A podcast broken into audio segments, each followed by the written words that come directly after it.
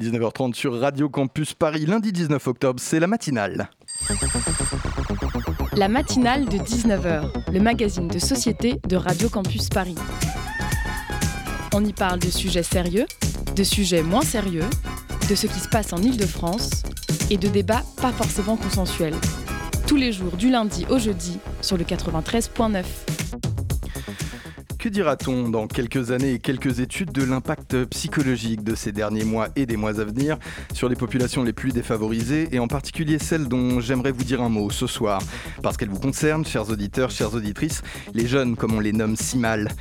D'article en article, on s'inquiète ces derniers jours de l'impact causé par la précarité, l'isolement sur votre santé mentale à vous tous qui nous écoutez. Je ne me substituerai pas aux études scientifiques, sociologiques sont en train d'être menées, mais j'en sais bien assez dans mon observation quotidienne pour pouvoir partager avec vous ce constat simple et amer. Ça ne va pas fort et c'est bien normal. Ça ne va pas et l'on fait comme si ça allait bien parce que lorsqu'on a la chance de dire quelques mots de notre situation actuelle à ceux qui nous entourent, il est préférable de blaguer un peu, de raconter quelques conneries et d'évacuer dans un rire un peu défait la détresse qui nous a tous saisis ces derniers mois à certains instants de solitude absolue sous l'avalanche des mauvaises nouvelles et des rendez-vous manqués. C'est un bel acte de pudeur quand on prend le temps d'y réfléchir, parce qu'il est évident que chacun souffre un peu dans son coin et essaye de tenir d'une manière comme d'une autre, jusqu'au retour d'éventuels beaux jours, sans trop peser sur les autres. Il paraît que le soleil va revenir, il paraît que les concerts, peut-être qu'en 2021 sans doute, l'année prochaine, vous verrez, ça ira, on pourra sortir, boire, aimer à nouveau. Pour les mois d'hiver qui guettent derrière la porte de vos appartements, j'aimerais dispenser quelques maigres conseils, tout confit de chaleur et d'amitié à ceux qui nous écoutent ce soir, sous leur casque, en se dépêchant, en se dépêchant pardon, de rentrer chez eux. Parlez, simplement parlez, dialoguez par tous les moyens à votre disposition, les réseaux sociaux, bien sûr, WhatsApp, Insta, que sais-je encore. Dès que vous en avez l'occasion à l'extérieur, chez des amis, faites-vous rire en visio, passez des heures dans le refuge de vos imaginations collectives, à jouer à des jeux de rôle ou à vous partager de la musique, traînez sur les applications de rencontres, sautez le pas, rencontrez-vous pour une balade en après-midi, un chocolat chaud sur les bords de Seine, tout ce que vous voulez, rencontrez-vous. Il est inutile de vous dire de respecter de quelconques gestes barrières, vous le faites déjà parce que vous êtes bien plus intelligent que ce que les adultes démunis semblent laisser entendre. Surtout, surtout au sein d'un modèle qui s'écroule et d'une population qui vacille, n'oubliez pas d'avoir 20 ans et de ne penser à rien. C'est votre droit le plus strict, celui de l'oubli et de l'alcool, des plans sur la comète et des amours naïves. Après, ce sera trop tard, une autre génération oubliera le futur à votre place. Prenez soin de vous, prenez soin de votre inconscience. Vous écoutez le 93.9 FM.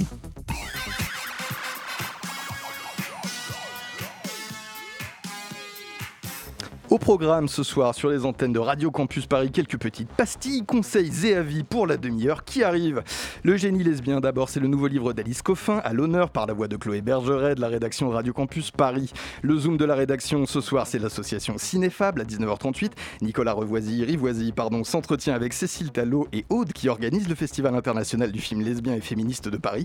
C'est en place depuis 1989, s'il vous plaît. L'association est non mixte à but non lucratif et vise à soutenir et à promouvoir l'expression culturelle des femmes et des lesbiennes. Ainsi, bien sûr, dernier objectif et non des moindres, de lutter contre toute forme de sexisme, racisme et homophobie. Il ne manque pas de pain sur la planche, le micro et le leur dans quelques minutes. Pour finir à 19h50, reportage, Nolwenn Autrey a tendu son micro aux hommages spontanés qui ont fleuri ce dimanche 18 octobre pour Samuel Paty, professeur assassiné comme chacun le sait par un jeune homme de 18 ans, islamiste radicalisé. Nolwenn Autrey sera avec nous à la table de cette émission. Vous écoutez la matinale de 19h, c'est où vous voulez, quand vous voulez, sous le casque, dans la voiture, depuis les ondes du 93.9 FM. Allez, jingle. La matinale de 19h sur Radio Campus Paris.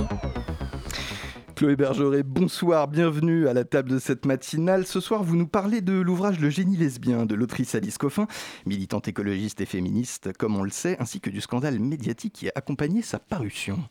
Alors, samedi 17 octobre, Laurent Ruquier fait son mea culpa dans son émission On est presque en direct. Moment assez rare pour être noté. Il dit On parle parfois en mal de vous depuis quelques semaines, moi le premier d'ailleurs. Je me suis rendu compte parce que je n'avais pas encore lu votre livre que j'ai eu tort de reprendre des morceaux de papier qui ont été ensuite repris partout sur les réseaux sociaux.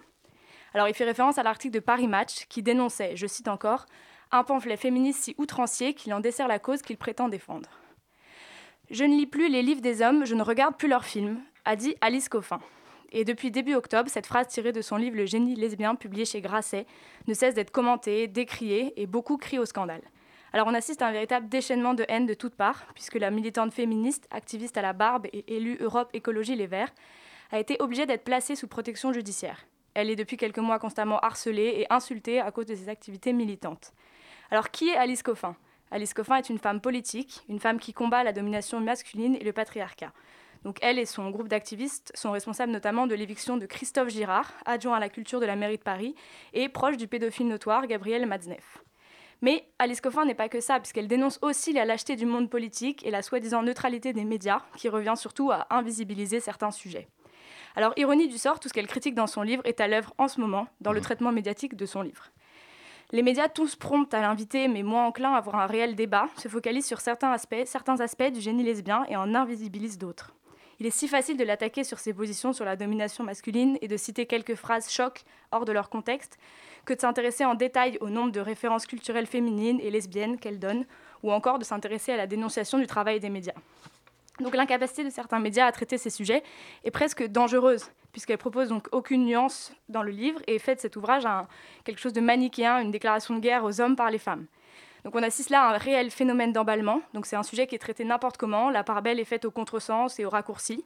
La machine médiatique s'est mise en marche, prête à broyer tout ce qui ne correspond pas au discours traditionnel. Tout cela est finalement super symptomatique de l'époque et montre encore la capacité de beaucoup à entendre et surtout à accepter le discours des minorités.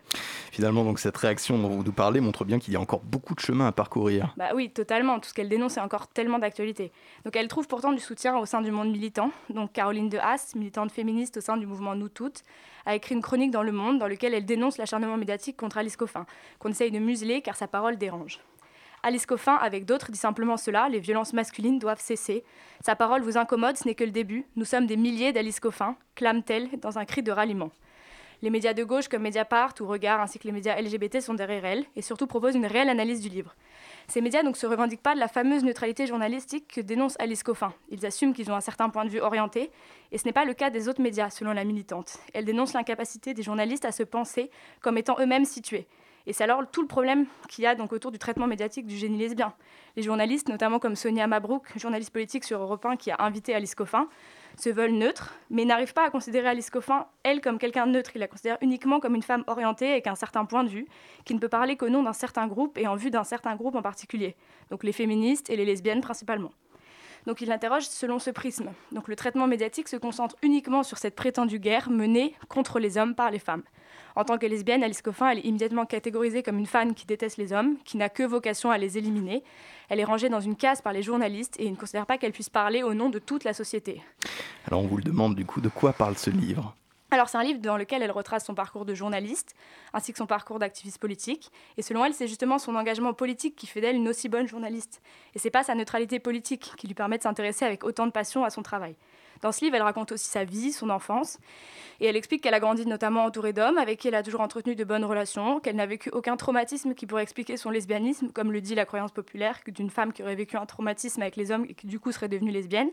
Elle raconte qu'elle a aussi baigné dans un milieu culturel qui lui a montré les plus grands films réalisés par des hommes, permis de lire les plus gros romans écrits par des hommes, de contempler les toiles peintes, encore une fois, par des hommes. Donc Alice Coffin, elle est loin d'être la folle sanguinaire assoiffée qui réclame une guerre femme-homme. Elle n'est pas non plus ce tyran fervent défenseur d'une censure culturelle genrée. Non, Alice Coffin n'encourage personne à arrêter de lire les hommes. Elle dit juste que c'est une règle qu'elle s'applique à elle-même, et encore qu'elle essaye de s'appliquer, dans le but de se déconstruire de tous ces modèles culturels à 100% masculins.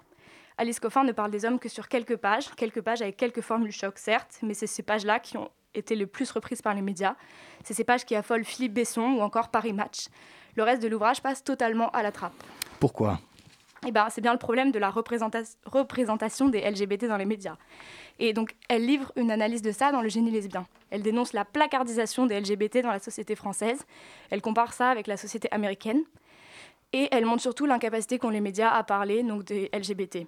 Avec son livre Le génie lesbien, Alice Coffin essaye de faire associer le mot lesbien avec un mot positif, le mot génie. Avec son livre, elle met les pieds sur la table, elle fait irruption dans la sphère publique avec fracas, tout comme les militantes de la barbe font irruption dans les théâtres ou les conférences masculinistes. La lesbophobie, au croisement de l'homophobie et du sexisme, est toujours présente. Alice Coffin rappelle que le combat n'est jamais terminé. Comme le disait Caroline Dehaas que vous citez dans cette euh, chronique, les violences masculines doivent cesser. Le livre est édité chez Grasset. Merci à vous, Chloé Bergeret. Tout de suite, c'est le Zoom de la matinale. Le Zoom, dans la matinale de 19h avec une thématique euh, que vous trouverez semblable. Nicolas Rivoisi de la rédaction de Radio Campus Paris, bonsoir, il nous a rejoint. Votre invité de ce soir, Cécile Talot et Aude. Oui, car du 23 octobre au 1er novembre se déroule le festival du film lesbien et féministe Cinéfable. Depuis 30 ans, fini les festivals de cinéma exclusivement ennuyants et patriarcaux à souhait. Place aux femmes, et notamment grâce à Céline Tano et Aude, et à d'autres aussi. Suite aux annonces du gouvernement sur la pandémie, il se déroulera dans six lieux différents. Le cinéma Reflet Médicis, le cinéma Brady, la mairie du 10e arrondissement, la médiathèque de la Canopée, le Christie Cinéma Club et enfin confortablement assis dans votre canapé. Pour nous en parler, nous recevons aujourd'hui Céline Talot et Aude. Bonsoir. Cécile Talot, bonsoir. Aude, bonsoir. Alors, tout d'abord, quel est le concept de votre festival? Cécile Talot, peut-être pour commencer, je vais vous demander de vous rapprocher un petit peu du micro. Je ne sais pas si on peut vraiment parler de concept. Euh, on n'a pas vraiment dégagé une thématique. Euh, d'habitude, on essaye de faire ça, mais là, c'est comme on avait beaucoup moins de films qu'on pouvait présenter, on a essayé de prendre un peu les meilleurs qu'on a pu voir. Et donc, non, je pense qu'il n'y a pas vraiment de concept euh, cette année. Oui, il n'y a pas de concept, mais il y a une pratique. Et la, pratique, euh, d'habitude, euh, elle, est, totalement différente. C'est un, cinéma qui se déroule en non-mixité pendant 3-4 jours. Et, donc, cette, cette, année non plus, on n'a pas pu faire comme on voulait. Mmh. Et donc, on se retrouve à faire des séances, des séances mixtes, des séances avec qui voudra venir. Euh, dans des lieux éclatés dans Paris, au lieu d'avoir ce, cette configuration un peu particulière qui est celle d'un lieu mixte, qui est aussi un lieu de vie, qui est aussi un lieu où il y a des expos euh, à manger et, euh, et où on peut passer ses journées de, de 8h à, minuit. qui est quel lieu, le lieu habituel où vous vous rassemblez? C'est l'espace Reuilly. l'espace Reuilly dans le 12e arrondissement à Montgalais. D'accord. Ah, mais euh, dans vos films, il y a, dans les films sélectionnés, il y a quand même beaucoup de films qui ont été réalisés euh, par euh, des lesbiennes ou des féministes. Quelle est la différence entre ces films-là, présentés lors de ce festival, et les films que le grand public a malheureusement l'habitude de voir en termes de représentation d'amour lesbien alors le, premier critère de sélection, c'est déjà que le film doit être réalisé par une femme. Et ça, je pense que déjà, ça peut changer le public des films habituels.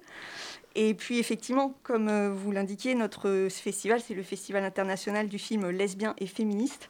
Donc là aussi, deuxième critère, c'est que le film, en plus d'être réalisé par une femme, doit parler d'avoir une thématique lesbienne et ou féministe. Et ça aussi, c'est sans doute quelque chose qu'on voit assez rarement dans les films, notamment peut-être hollywoodiens, euh, mmh. qui sont partout.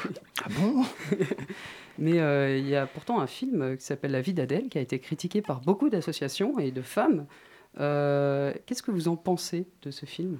Notamment dans sa représentation de, de, la romance telle qu'imaginée, idéalisée et pervertie par le réalisateur. Alors moi, je ne l'ai pas vu, j'ai entendu pique-pendre. En revanche, on a été assez nombreuses à beaucoup aimer le film 2 qui est un film qui est sorti l'an dernier, qui a été réalisé par un homme, qui parle d'une histoire d'amour entre deux femmes euh, vieillissantes. Et, euh, et dans le deux DUX. DEUX. D'accord, oui, effectivement. c'est deux, comme une, histoire de, une histoire de couple. Et euh, c'est pas forcément une, une, fatalité que les hommes décrivent, euh, décrivent pas bien l'amour lesbien. Et d'ailleurs, je crois que Abdelatif Keshish a été aussi critiqué pour la manière dont il montre le sexe hétérosexuel, en fait. Oui, absolument. Il a été critiqué pour de nombreuses autres choses. Je me permets de le rappeler. Il semblerait que l'éventail soit large, Nicolas Rivoisi. Oui, tout à fait. Euh, vous avez parlé de freins euh, à un moment. Euh, vous avez parlé du manque de visibilité des films aussi. quels sont ces freins dans les festivals de courts-métrages Parce que vous présentez énormément de courts-métrages lesbiens et féministes faits par des femmes. Euh, pour dire un petit, mot, un petit mot sur le fait qu'il y a beaucoup de courts-métrages, parce que globalement, les femmes ont moins de budget pour faire des films que les hommes. Euh, donc il y a des, grandes réalisatrices en France, par exemple, comme Pascal Ferrand, qui, ont le droit de faire un film tous les 5 à 10 ans, qui est un chef-d'œuvre, mais euh, c'est beaucoup plus difficile. Donc une des raisons pour lesquelles il y a beaucoup de courts-métrages, c'est aussi l'économie de ces, de, ces, films. Alors d'abord, le fait que ce soit des réalisatrices, et ensuite le fait qu'elles aient des, des thématiques lesbiennes et féministes. Est-ce qu'on peut identifier précisément les endroits où ça bloque? Est-ce que ça bloque dans l'attribution des aides? Est-ce que c'est de l'aide euh, d'État? Je pense au, enfin, je pense au CNC. Est-ce que c'est au niveau de la production que simplement il n'y a pas encore eu assez de renouvellement dans les têtes dirigeantes pour euh, accorder le budget que les femmes euh, méritent nécessairement dans la création? Alors, je n'ai pas vraiment de connaissances particulières, mais je pense, je dirais que c'est beaucoup au niveau des productions que ça doit bloquer, que effectivement, c'est les hommes de, qui sont à la tête de ces maisons de production doivent peut-être avoir des grosses craintes à l'idée de donner un gros bah, budget à une femme pour réaliser des blockbusters. Je veux dire, même aux États-Unis, y a Catherine Bigelow c'est, fait... Je pensais à elle en disant, effectivement, heureusement, effectivement, Catherine Bigelow, mais c'est bien la seule, effectivement. Rétrospective sur Arte de ses films en ce moment, il me semble. Mais il n'y a, a, pas aussi un frein dans le sens où c'est peut-être un public de niche? Peut-être qu'ils pensent que c'est un public de niche? C'est peut-être ce qu'ils pensent, mais après, ils n'essayent pas non plus de, d'encourager et de développer le, public. Après, il n'y a pas forcément plus de gays et de lesbiennes aujourd'hui. Mais il y a une production qui est beaucoup, euh, enfin qui est devenue pléthorique. Euh, moi, par exemple, je commençais à, fréquenter des festivals euh, gays et lesbiens dans les années, à la fin des années 90, et on commençait à avoir des petites productions indépendantes américaines, de temps en temps un personnage ici lesbien ici et là. Et, et, quand Cinéfable a commencé en 1989 il y avait encore, moins de, encore moins de films. Donc c'est pas qu'il y a plus de gays et de lesbiennes, c'est qu'il y a aussi euh, un cinéma qui est plus ouvert en fait sur le monde et puis qui représente aussi, euh, je pense, euh, plein d'autres thématiques qui sont, qui sont apparues au cinéma. Il faudrait, faudrait voir un peu ce qui est apparu, entre autres sur, concernant la sexualité, concernant les questions politiques, les questions sociales. Euh, mais en tout cas, c'était, euh, c'est quelque chose qui est apparu. Nous, on a l'impression, c'est ce que nous disent les, les, les, programmatistes qui sont là depuis plus longtemps que nous aussi, c'est mmh. qu'il y a eu une sorte de décollage de la production euh, lesbienne, dont une partie passe en salle aussi, parce qu'elle est elle est, euh, elle est distribuée, mais une partie reste aussi sous le, sous le radar. Et sous le radar, c'est cinéphable en fait. C'est des films qu'on passe qui, dont certains, euh, dont beaucoup en fait, ne sont jamais euh, montrés en salle. Vous faites un appel à projet. Comment est-ce que vous récoltez justement ces, ces, films, ces propositions? Comment est-ce que ça se fait? Si une personne en ce moment est en train d'écouter se dit tiens, il faut que j'envoie mon projet à ces, à ces personnes alors oui, on fait, on fait des appels à projets. Donc en fait sur le site, euh, la, personne peut aller sur le site de Cinéfable et, et, voir. Bon pour l'instant c'est pas encore euh, ouvert pour, pour déposer un film, mais, mais je crois que ça ouvre. Ça va laisser le temps d'écrire. En décembre ou janvier, donc euh, voilà, il y, a le temps d'aller trouver les pages. Et puis on se renseigne aussi. On, on, va voir un peu ce qui se montre dans d'autres festivals dans le monde. Et puis on, sollicite aussi des, des, réalisatrices dont on pense que le film pourrait nous, nous plaire. Donc, euh, C'est un peu une, manière modeste de présenter les choses, parce qu'en vrai, il y a une équipe euh, entre 5 et 10 femmes qui mhm. vont chasser partout dans le monde pour essayer de trouver des films. Euh, et c'est assez extraordinaire. Vous vous retrouvez avec des... Moi, je ne fais pas partie de la programmation, mais on se retrouve avec des dizaines et des dizaines de films. Euh, des digueuses, quelque part, qui vont essayer d'aller trouver un petit peu les perles Et on voilà une. On, Bravo Oui, j'étais dans l'équipe de programmation cette année. Et effectivement, on, peut euh, envoyer des, dizaines ou peut-être des centaines de mails euh, en espérant qu'une réalisatrice va nous répondre et nous mhm. envoyer son film. Et ensuite, on regarde à nouveau des, des dizaines de films en se disant est-ce que celui-là va être suffisamment formidable pour passer à Cinéfable? Justement, vous, avez, euh, vous allez projeter euh, dans le cadre de votre festival un film brésilien qui a l'air magnifique, euh, qui parle d'un couple lesbien qui va avoir un enfant et, et une des personnes du couple lesbien va, va parler avec sa mère. Mhm. Est-ce que vous craignez des réactions extrêmes, notamment de la part d'associations catholiques traditionnalistes Oh non, ça je ne pense pas quand même. Vous avez déjà eu euh, à, avoir affaire à ce genre de personnes? Non, je crois que c'est jamais, euh, c'est jamais trop arrivé. Eh j'espère qu'ils ne nous écoutent pas ce soir. Après, la, thématique de ce film, c'est comme Aude disait sur le film 2, quand même des films sur des couples lesbiens, il y en a eu déjà, et je ne crois pas qu'il y ait eu trop de réactions négatives. Donc, euh, effectivement, bon, là, c'est c'est un film de Maria de Medeiros qui va passer, mais euh, je pense pas qu'il y aura des réactions trop négatives. pourquoi pas hein, ils, ont, euh, ils ont quand même fait des. oh bah ils s'énervent pour tout et rien, on est bien d'accord. C'est dire ces braves gens, mais ils sont pas braves du tout. Et il y a d'autres films. Il y a un autre film brésilien aussi sur un. Oui, j'allais vous demander justement. Si en manif et tout. C'est un super beau film avec un truc super euh, subversif autour de. Vous avez des coups de cœur peut-être en dernière question, chacune pour dans votre programmation, quelque chose que vous aimeriez particulièrement défendre dans votre sélection? Je vois que vous avez amené une Bible. Oui, j'ai amené le, programme que nous venons de sortir et que, que, les gens pourront recevoir au festival euh, quand ils viendront. Elles viendront. Euh, alors moi, oui, mon coup de cœur, je pense que c'est un film euh, américain mm, qui s'appelle Misdirection et que vraiment j'ai trouvé assez formidable. De quoi ça parle? Pour pas nous laisser comme ça, juste une petite phrase.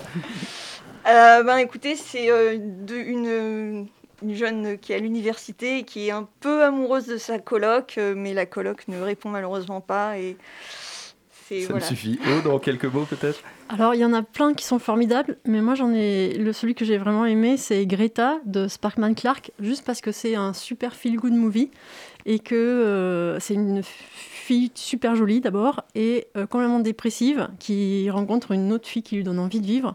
Et euh, je trouve que dans les temps pareils et tout, c'est quand même toujours bon à prendre. Merci à vous deux, Cécile Tallo et d'avoir pris le temps de, répondre à nos questions. Je le rappelle, le festival Cinéfable avec 2F, ça se déroulera du 23 octobre au 1er novembre. Toutes les informations sont disponibles sur www.cinéfable avec 2F toujours.fr. Allez, on tourne. La matinale de 19h. Du lundi au jeudi sur Radio Campus Paris. Tout de suite, c'est le micro-trottoir de Nolwenn Autreil. Euh, hier soir, vous étiez présente lors de l'hommage donné à Samuel Paty, place de la République. Bonsoir, bienvenue à vous. Bonsoir, oui, c'est aujourd'hui une vague médiatique qui rend hommage à Samuel Paty, le professeur d'histoire-géographie assassiné vendredi à Conflans-Sainte-Honorine. Professeur assassiné après avoir parlé de liberté d'expression à ses élèves et leur avoir montré des caricatures du prophète Mahomet. Hier, à 15h, quelques drapeaux aux couleurs républicaines déchiraient le ciel grisâtre de ce début de Hier, cinq ans après les attentats contre Charlie Hebdo ou encore au Bataclan, la place de la République était à nouveau noire de monde et la foule silencieuse. Il n'y avait pas d'âge hier pour venir rendre hommage. Tristan, 18 ans. Je comprends que ça ait pu choquer les gens, vraiment. Je suis tout de même totalement pour la discussion autour de cette caricature, mais il a tenté de prévenir euh, pour que les personnes soient choquées et même si plus tard, pour parler, du, de cet attentat qui maintenant fait partie de l'histoire de France, il va falloir qu'on présente les causes. Et du coup, bah, si on ne peut pas euh, en parler, enfin, c'est mettre en péril le métier du professeur et même de l'histoire en général. Donc euh, c'est pour défendre cette liberté-là. Et juste de la fonction publique, en plus moi qui aimerais être professeur plus tard, je me sens encore plus concerné euh, par ça. Dans un coin à l'ombre de la place de la République, Magali et Maxence, mère et fils, étaient venus en famille au nom de la liberté d'expression. Toute la famille, là, on, soutient la liberté d'expression, et notamment euh, à l'école. Voilà, c'est hyper important. Oui, moi, euh, j'ai des profs d'histoire qui montraient aussi des caricatures. Enfin, ça, ça, ça, choque pas, pour moi, c'était, enfin, ça faisait partie du cours, il y avait le contexte qui allait avec, et puis au pire, ceux que ça gênait, bah, pouvaient en parler après, donc euh, bah, voilà. Enfin, pour Valérie et Eva, professeurs de français et de philosophie, l'école pleure mais n'a pas peur. Ça nous semble évidemment extrêmement important de pouvoir euh, amener la réflexion, euh, l'ouverture d'esprit sur des sujets aussi sensibles soit-il, euh, donc voilà, on est là pour montrer que ben non, on lâche pas et on veut pouvoir continuer à aborder ces sujets-là d'extrémisme, de religion, de tolérance. Euh. Ailleurs en France, et malgré un contexte sanitaire particulier, ce sont des centaines et des centaines d'hommages qui ont eu lieu hier pour honorer la mémoire de Samuel Paty, professeur d'histoire-géographie, mort pour avoir enseigné la liberté. L'Élysée a quant à lui annoncé un hommage national après-demain. Merci à vous, Nolan Notré, pour ces témoignages recueillis dimanche 18 octobre à la volée Place de la République, au sein des hommages, bien sûr, en l'honneur de Samuel Paty. Et voici que sonne le glas de cette émission sous la forme d'un générique qui ne devrait pas tarder à arriver en arrière-plan de nos voix, qui furent les éminences grises, talent blottis dans l'ombre de ces petits moments radiophoniques. Anaïs Martinez, Nicolas Rivoisier, son invité, Cécile Talot, accompagné d'autres ce soir, aux chroniques Chloé Bergeret et Nolwenn Notré, sans oublier, bien sûr, tout puissant derrière la vie de cette régie, mon ami personnel, Antonin Simard. Nous le remercions chaleureusement. Tout de suite, ces pièces détachées. Enfin, tout de suite, dans quelques minutes, l'émission des planches, cours et jardins. Thibaut David, bonsoir. De quoi se régale-t-on ce soir Bonsoir. Bah, ce soir, on va se régaler avec simplement trois, trois chroniques. On va devoir faire une émission un peu raccourcie pour nous permettre de rentrer chez nous à temps. On va voir l'art, n'est-ce pas Moi aussi, je suis tout à fait d'accord. Nous avons l'art de conserver la santé. Nous avons. J'avais mes petits papiers juste à côté. Ah bah alors, ah bah alors. Très Imaginez la suite de cette émission, chers auditeurs, auditrices. Avec le paradis au bout, et nous parlerons aussi de la brèche, et on se retrouve à 20h. Ne bougez pas, je frétille d'avance de ce programme. La soirée continue sur le 93.9 FM, et à 21h, coucou panier, papa t'en rond. Adios compagnero, c'était la matinale.